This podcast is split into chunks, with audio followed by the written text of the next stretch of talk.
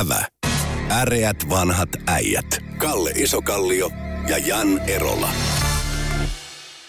Se on kuulkaa äreät vanhat äijät ja mikrofoniin höökivätellen Jan Erola sekä Kalle Isokallio. Kalle, oletko sä huomannut, että ilmapalloista on tullut nyt muodikkaita? Meillä on uutisia, että on jo Trumpin aikanaan lennellyt tämmöisiä omituisia säähavaintokautta ja vakoilupalloja, ja nyt on ammuttu tätä keskustelua käydessä jo pari-kolme niitä alas. Ja jopa joku yksittäinen ilmapallokuolema oli eksynyt Etelä-Amerikkaankin, josta siitä kiinalaiset pyysivät anteeksi, mutta näitä näistä muista on ollut enempi tuosta kärhämää. Minkälaisia ajatuksia tämä ilmapallon uusi tuleminen on herättänyt sinussa, Kalle? No, mä oon pikkasen ihmetellyt sillä niin, että jos mä haluaisin vakoilla esimerkiksi sun taloa, niin mä epäilisin sillä, että jos mä leijuttelen siellä 10 kertaa teekkaripallon kokosta järjetöntä ilmapalloa, sä saattaisit huomata sen. Joo, tämä viimeisin oli tämä iso, mikä ammuttiin alas, mistä iso kohu syntyi, oli kuulemma 3 linja-auton, niin kuin halkasijaltaan 3 linja-auton kokoinen, ja se pystyy kantamaan käsittääkseni 1,000 kiloa, siis jos mä oikein muistan, mutta onkin satoja kiloja niin kuin. Mutta sanotaan, että se ei ole kovin huomaamaton. No se on totta, se on isohko. No se on sillä, että se saattaa niin kuin joku havaita, että mikä tuo on. Että mä en pidä sitä kovin taitavana vakoiluna. Se oli valkoinen pallo. Nyt yksi kiinalainen kommentaattori tuolla Saksan TV:ssä totesi, että tämä on vähän niin kuin käänteistä pingpong-diplomatiaa, kun aikoinaan 70-luvulla, muistatteko tuon Nixonin ja Maon aikana, ruvettiin hieromaan yhteyksiä pelaamalla pingpongia, niin nyt sitten nykyinen Kiinan johto lähettää tämmöisen vähän isomman pingpong-pallon taivaalla kohti Kiinaa, että se olisi tämmöistä pientä tämmöistä piiloviestiä, symboliikkaa. Näetkö sinä tässä jotain pingpong-symboliikkaa mukana? En. No mä en siis periaatteessa niin kuin sanotaan sillä, että jos minä vakoilisin, niin mä vakoilisin jollain muulla menetelmällä kuin semmoisella järjettömän kokoisella kuumailmapallolla, joka esimerkiksi sillä niin, että Pentagonin yläpuolella leijuu, niin saattaa tulla niin kuin. Ja sitten mä mietin sitä niin, että niin kuin,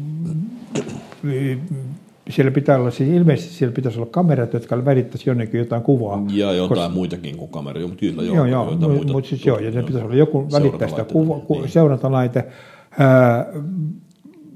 No, ilmeisesti jotain ohjausvehkeitä siinä on ollut. Mä, niin musta ennakkotiedossa kerrottiin, että se ei ole pelkästään. Mä oon itse ollut kerran kuumailmapallon kyydissä samoin, ja voin sanoa, että se ohjattavuus ei ole kovin hyvä. Toisin sanoen, että se vähän sattumanvaraisesti menee sinne tänne ja vähän, jos on kova tuuli, niin se jotain on. Eli periaatteessa sitä ohjataan sillä niin, että kun siellä on se polttimo, niin siitä päästetään, niin kun sitten vedetään joku läppä auki, jolla se puhaltaa sinne. Mutta mä en tiedä, onko noissa, siis eikä sitä kutsuttaisi, onko se niin sillä tavalla, että onko niillä joku polttimo, vai onko se niin täytetty jossain ja sitten se on lähetetty leijumaan jonnekin ja toivottu, että se menisi Pentagonin päälle.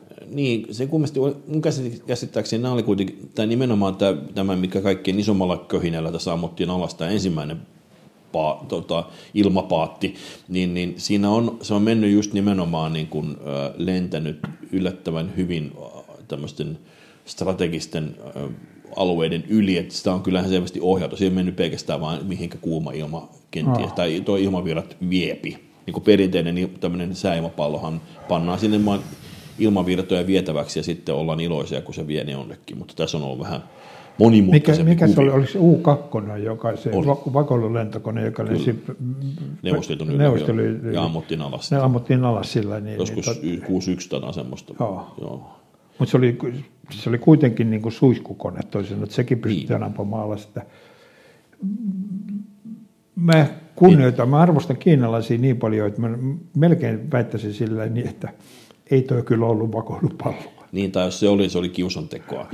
Mutta hän väitti, nyt ne selitti, että kun nyt on ruvennut havaitsemaan vähän väliä niitä erilaisia vekottimia, että siinä taustalla se on se, että ne ei ole osannut epäilläkään tällaista, joten ne on etsinyt ihan erilaisia lentäviä otuksia tuolta taivaalta, ja näin ollen niin ne on tavallaan Sen takia tämä on onnistunut tämä ilmapallon käyttäminen. Se on ollut yhä yllättävää, kukaan ei tullut mieleenkään, että mentäisiin takaisin 100 vuotta taaksepäin niin kuin ilmapallon.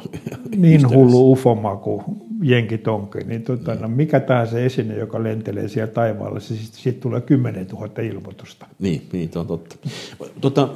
Mä törmäsin semmoisen uutisen tai historiatietoon tässä, että aikoinaan Japanilla oli siis toisen maailmansodan aikana tällainen niin kuin paperista rakennettujen, paperikankaasta rakennettujen niin kuin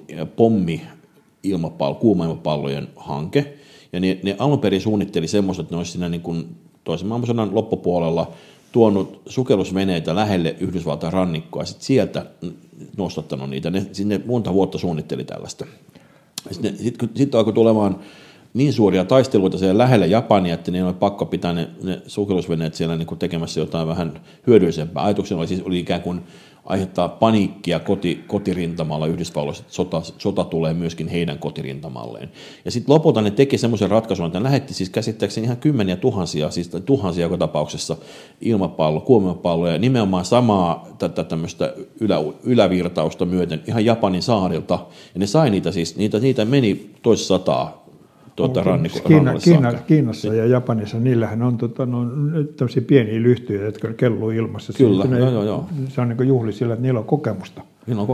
Mutta niitä on siis yksi niistä pommeista aiheutti kuolonuhreja. Se oli joku tämmöinen jossain tämmöisessä kansallispuistossa, joku mies oli ollut useamman lapsen kanssa piknikillä, ja ne meni katsomaan, mikä tänne oikein tuli tänne pusikkoon, niin sitten se räjähti se pommi. Ja silloin siis, mä oon nähnyt semmoisen, että vuonna 1945, muistaakseni toukokuun 5. päivä tätä vastaavaa, kuoli 7 ihmistä. Se oli se, mitä tässä saavutettiin, ja se vaiettiin kokonaan julkisuudessa. Mutta toisaalta Yhdysvallatkin on kokenut tämmöisen kauhun ennenkin. Sitten taas toisaalta Yhdysvalloissa menee mikä tahansa läpi. Joo, siis kyllähän toi, mutta tämä UFO-hommahan oli, ne antoi vähän epämääräisiä selityksiä nämä hävittäjälentäjät, että se oli niin kuin vähän unidentified object, joten saman tien ruvettiin epäilemään, että olisiko nämä sittenkin nämä uudet vehkeet kenties ulkoavaruuden lähettämiä laitoksia. Ehdottomasti, koska se kaikki marsilaiset tulee kuuma ilmapallolla maapallolla. Mutta siis kuumapallotahan on ihan kova juttu aikoinaan, siis se Zeppelin, että niin kuin, eikö niitä jotain 1,6 miljoonaa kilometriä onnistuttu matkustamaan ilman ensimmäistäkään onnettomuutta, niin se oli ihan innovatiivinen vekotin, kunnes mitä siinä tapahtui sen jälkeen. Eikö siinä tullut pieni haveri? Kunnes sitten poksahti muutama. Niin. Mutta se johtuu siitä, että siihen mennessä ei ole vielä keksitty, että kun levitetään siivet, niin saadaan raskaskin esine lentämään. Kehitettiin lentokoneita. No oliko tämä vetyä aluksi? Ne muutti sitten heliumiin myöhemmin. Mä muistan, mutta siinä oli kuitenkin siis äärettömän vaarallisia putkuttimia, eikä hirvittävän nopeasti. Niin sehän se tietysti oli, mutta semmoisen ihmisen, siihen aikaan ihmiset ei ollut niin kova kiire kuitenkaan. Mutta mitä se nyt, onko se sitä mieltä, että tämä ilmapalloasia on asia, mistä meidän pitäisi olla huolissaan, vai onko tämä tämmöinen jonkinlainen, onko se provokaatio, onko tässä taustalla Venäjä, Kiina, haluaako ne niin kuin panna Amerikan polvilleen ilmapallo, mistä tässä on kyse, miksi? Ilmapallodiplomatiaa. Niin. Siis Mä odottaisin, että hetken aikaa rauhassa, ennen kuin selviää siitä. Jos, mä en tiedä, millaisia ovat amerikkalaiset teekkarit. Mm. Mutta Suomessa mä kyllä niin menisin tuonne Otaniemeen heti katsomaan niitä vakoiluilmapallojen lähettämisjuhlia. Eikö mä jostain kuulin, että kun nyt on pohdittu näitä tämmöisiä mini-ydinvoimaloiden perustamisia kenties jonnekin Itä-Suomeenkin, joku ehdotti, että NATO-ydinase pitäisi tuoda Kajaanin varuskuntaan, niin sitä puolettiin sillä ajatuksella, että meillä hyvin usein puhaltaa tuuli itään. Niin tavallaan tämä voisi, jos siis suomalaiset teekkarit saattaisi tehdä tämmöisiä ilmapallojekkuja Putinille. Olisiko semmoinen mahdollista sun mielestä, kun sinä olet kuitenkin teekkariasiantuntija meidän työryhmässämme täällä? Mä luulen, että ei nykyteekkarit enää pysty vaivautumaan niin paljon. Okei. Se vaatii nimittäin. Siis mun paras teekkarijäynä on se, kun herrat kävi sukeltamassa Paavo Nurmen patsaan Vaasalaivan. Hylkyy, niin. Vaasalaiva hylkyi. Sitten ruotsalaiset kaivoi sen Vaasalaivan, nosti sen pintaan ja sitten he löysivät sieltä Paavo Nurmen patsaita. Ja ne pani ensiksi, ne ei edes tajunnut, että se on Paavo Nurmen patsa, ne pani ne jokin näytteelle sen, kunnes joku sitten sanoi, että psst, tämä on Paavo Nurmen patsa. Sitten tuli aivan järjetön skandaali. Se meni niin kuin valtakunnan tasolle toisenaan, että lähetystö otti yhteyttä Suomen suurlähettiläs joutui puhutteluun Tukholmassa siitä, niin että tämmöinen pyhähämässä se on tapahtunut. Niin siis Vaasalaiva, joka oli, eikö se mennyt 1,5 kilometriä satamasta ja upposi saman tien, joskus 1600-luvun puolivälissä, ja sitten 1961 tai semmoista, niin sitten nostettiin ylös sieltä lähes vaurioittumattomana. Toki vähän oli ehkä vettynyt, mutta musta toi on kyllä kieltämättä, ehkä taas jäljessämme saavutuksia, jota on vähän vaikea ohittaa. Ärsyttävää tämmöiset ohittamattomat tempot. Ja se oli vielä tietysti, että se Vaasalaivan, se uppoamiskohta oli tietysti Ruotsin laivastoaseman sisällä, siis tarkoin vartoilulla alueella. Ja pojat pienessä hippelissä lähti aika pienellä veneellä uppo, ja se sukelsi se sinne. Ah, voi. Tässä viime aikoina on keskustelutta herättynyt myöskin sekä työllisyystilastoihin mukaan Suomessa on paras työllisyystilanne 30 vuoteen, mutta meillä on edelleen sitkeä tämmöinen rakenteellinen työttömyys, ja siinä on taustalla koulutuksen ja tietysti maantieteellisen sijainnin ongelmat. Ja tässä vielä sivu-uutisena kerrottakoon, että Helsingin lukiossa opiskelijoista vain 1/3 on poikia. Eli toiselle asteelle hakeutuu nimenomaan miehet menee ammattikouluun, jättää sen kesken ja putoaa sitten lopullisesti pois kelkasta.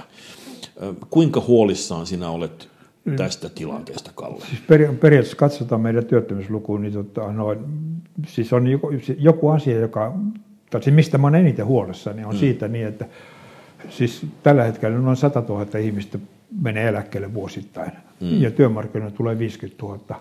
Eli periaatteessa meillä pitäisi olla järjetön työvoimapula eikä työttömyys. No meillä on jollain alalla on järjetön työvoimapula, mutta se valitettavasti ei sitten kohdistu Suomessa samaan porukkaan. Ne lähtee kaikista tehtävistä ne 100 000 ihmistä eläkkeelle. Se on totta. Eli periaatteessa meillä pitäisi olla työvoimapula ja meillä on työttömyyttä. Niin siis meillä, eli siis, kun tämän sitten panee niin kuin numeroiksi, niin meidän siis kansantalouden tuotto pienenee joka vuosi, ja meidän julkissektorin kustannukset nousee joka vuosi. Eli tämä yhtälö on niin kuin, siis monella tavalla mahdoton. Ja mä en ymmärrä siis se, että eikö meillä ole yhtään kansanedustajia, joka ymmärtää, että me ollaan niin kuin, siis ajetaan niin kuin koko ajan niin kuin syvemmälle suohon. Se on oikeasti se, samaan aikaan musta oikeasti on tosi tärkeää, että Suomi on asutettu ja on niin kuin ihmiset ei tarvitse pakolla. Yhdysvalloissahan ihmiset on valmiita muuttamaan ja joutuvat muuttamaan, nimenomaan joutuvat muuttamaan tuhansia kilometrejä osavaltiosta toiseen työn perässä. Ja Suomessahan on taas ilmiönä se, että ihmiset, jotka ovat paikkakunnalla, jossa ei ole työpaikkoja, niin sitten he jäävät sinne, tai ainakin osa jää, erityisesti miehet, johon palataan kohta. Mutta se on niin kuin, ja naiset on kerääntyneet tietyille paikkakunnille, erityisesti lisääntymisikäiset naiset, jos me vielä tehdään sellainen rajaus tähän. Mitäs me tehtäisiin näille ukoille, kun meillä on sellaisia paikkakuntia, kun esimerkiksi, jos mä katson tilastoa tässä, meillä on paikkakuntia, jossa on enemmän, siis 100 miestä kohden 20-36-vuotiaita naisia Manner-Suomen kunnissa, eli missä on perheen perustamisiässä olevia daameja, niin niitä on eniten, eli 116,8% Kittilässä, Kolarissa, 110% edelleen Helsingissä. Eli Helsingissä on siis 11 naista 10 miestä kohden, jos mä oikein ymmärrän. Rovaniemelläkin on vielä enemmän. Kuopio, Kaarina, Rusko, Lappajärvi, Kuopio, Kaarina ja sitten Lempälästä alkaa on 9,9. Ainoastaan 9 kunnassa kautta kaupungissa on enemmän naisia kuin miehiä ja kaikissa muissa kunnissa vähemmän. Ja sitten ihan toisessa ääripäässä 309 kohdalla on Kustavi. Siellä on 51,9%, tai siis 51,9 naista 100 miestä kohden. Herättääkö tämä sinussa huolta? Ilmiötä kutsutaan peräkammarin pojaksi. Kyllä. Luettelenko kaikki peräkammarin pitäjät? Niin se,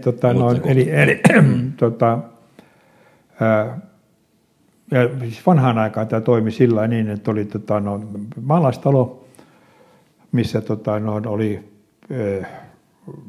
poika ja tytär, ja sitten poika meni opiskelemaan Helsinkiin, tuli maisterikaverinsa kanssa sinne, joka otti sen tytön siitä sisaren siitä pöydän päästä ja vei sen kaupunkiin, meni sen kanssa naimisiin.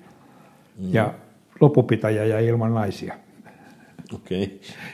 Ja tämä on siis sillä niin lisääntymisen kannalta tämä ei ole mikään ongelma, koska sillähän kyllä yksi toimelias mies hoitaa niin tämän nipputoimella, että miehen hoitaa tämän lisääntymisen siitä. Tuosta naisten koulutustaso kyllä on tiputtanut tätä, koska ei fysiologialla ole tapahtunut mitään siis siinä koulutuksessa. Nirsompia heistä on tullut. Ja myöhemmin mennään myös yhteen. On siinä, se on ei kerkeä, jos mutta en mä puhunut sitä yhteen mennessä. Ei se vaadi kuuleeko se yhden yön. Ei se sen pitäpä yhteen. Eli siis syntyvyyden kannalta se ei ole ongelma, mutta mä ymmärrän siis sillä niin, että se pitovoima ja vetovoima. Eli kun pieneltä paikkakunnalta, kun me nyt koulutetaan siis kaikki suomalaiset yli tarpeen. Tuosta vähän eri mieltä. Et voi olla, kun palataan työttömyystilastoihin ja kerro mulle silleen, että mitä varten runsas koulutus ei lisää työllisyyttä. Koska meillä on yhä enemmän niitä kouluttamia, mehän on tiputtu näissä tilastoissa alas. Meillä on järjettömästi koulutetaan ylipitkään kaikki tohelot. Niin ja me koulutetaan heidät työttömiksi, joka on tietysti kansantalouden kannalta täysin älytöntä, mutta politiikan kannalta hyvin paljon, koska siitä saadaan sellaista nöyrää vaalikarjaa. Me ollaan fokusoiduttu ehkä liikaa sit siihen yliopistokoulutukseen, niin me on unohdettu ammattikoulutuksen merkitys, sen kehittäminen ja sitten ammattikorkeakoulussa on menty myös ikään kuin se on lipunut yhä lähemmäksi yliopistoa. Meillä on tavallaan liian kova hinko sinne ylimpään luokkaan, koulutustasoluokkaan, ja ollaan laiminlyöty tämä ikään kuin... Se englantilainen koulutusjärjestelmä on paljon parempi. En usko ihan noin rohkea väittämään, mutta otetaan nyt näitä tämmöisiä peräkammarin poikin paikkakuntia. Meillä on siellä 300 on Halsua, sitten tulee Rautavaara, Vaala, Heinävesi, Puolanka, Multia, Vesanto, Kärsämäki, Rääkkylä ja siis pahnanpohjimmainen on Kustavi. Kustavissa siis yksinäinen daami viedään käsistä, koska siellä on vain 51 tai 52 naista 100 miestä kohden. Eikä nämä on tämmöisiä vinkkejä, vaan jos haluaa, niin kuin daamit haluaa varmasti jonkun puolison. Mutta tämä on hirveän helppo ratkaista. Tämä ongelma on hyvin, siis, koska sanotaan, että hyvin harva mies annetussa tuommoisessa tilanteessa, esimerkiksi Kustavin tilanteessa, niin kyllähän niiden kannattaisi tehdä kimppa. Kimppa? Siis niin, poikeet. Otetaan tuo lyyli yhteiseksi. Niin tämmöinen niin ikään kuin moniavioisuus. Ei mistään avioliitosta. Niin, mutta siis ikään kuin... hyödynnetään sitä niukkaa resurssia paremmin. Eli daamilla olisi ikään kuin tämmöinen vähän, aikoinaan siis Sointulan ihane yhteisössä tuolla Malcolm Islandilla oli se tilanne kanssa, että luvattiin vapaata rakkautta ja siinä kävi tosiaan niin, että naisilla oli mahdollisuus valita eri mies hoitamaan halonhakkuuta, eri mies hoitaa hänen ruoanlaittonsa ja sitten rakastajaan yöllä eri mies. Ja siinä on tavallaan, saattoi olla niin kuin mies monen rooliin. Mä en ymmärrä sillä niin, että miten se halonhakkaaja ja rakastaja ei voi olla sama mies.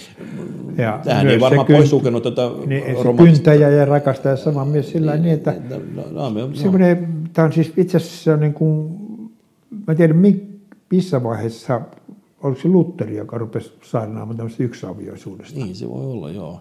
Ja se on ollut nimenomaan, aikaisemmassa maailmassa se oli niin, että miehellä oli useampi daami, mutta nyt tässä uudessa maailmassa käännetään tämä ylösalaisin ja ruvetaan ajattelemaan... Käytännön ratkaisu. Joo. No tämähän, siis eikö meidän tässä moraalikoodistosta nyt puhua avoimemmin ja niin kuin avata tämä avoimen rakkauden portti? Ei, just vaan tämä. Siis en mä niin kuin... Mehän emme sitä rakkaudesta puhuttu.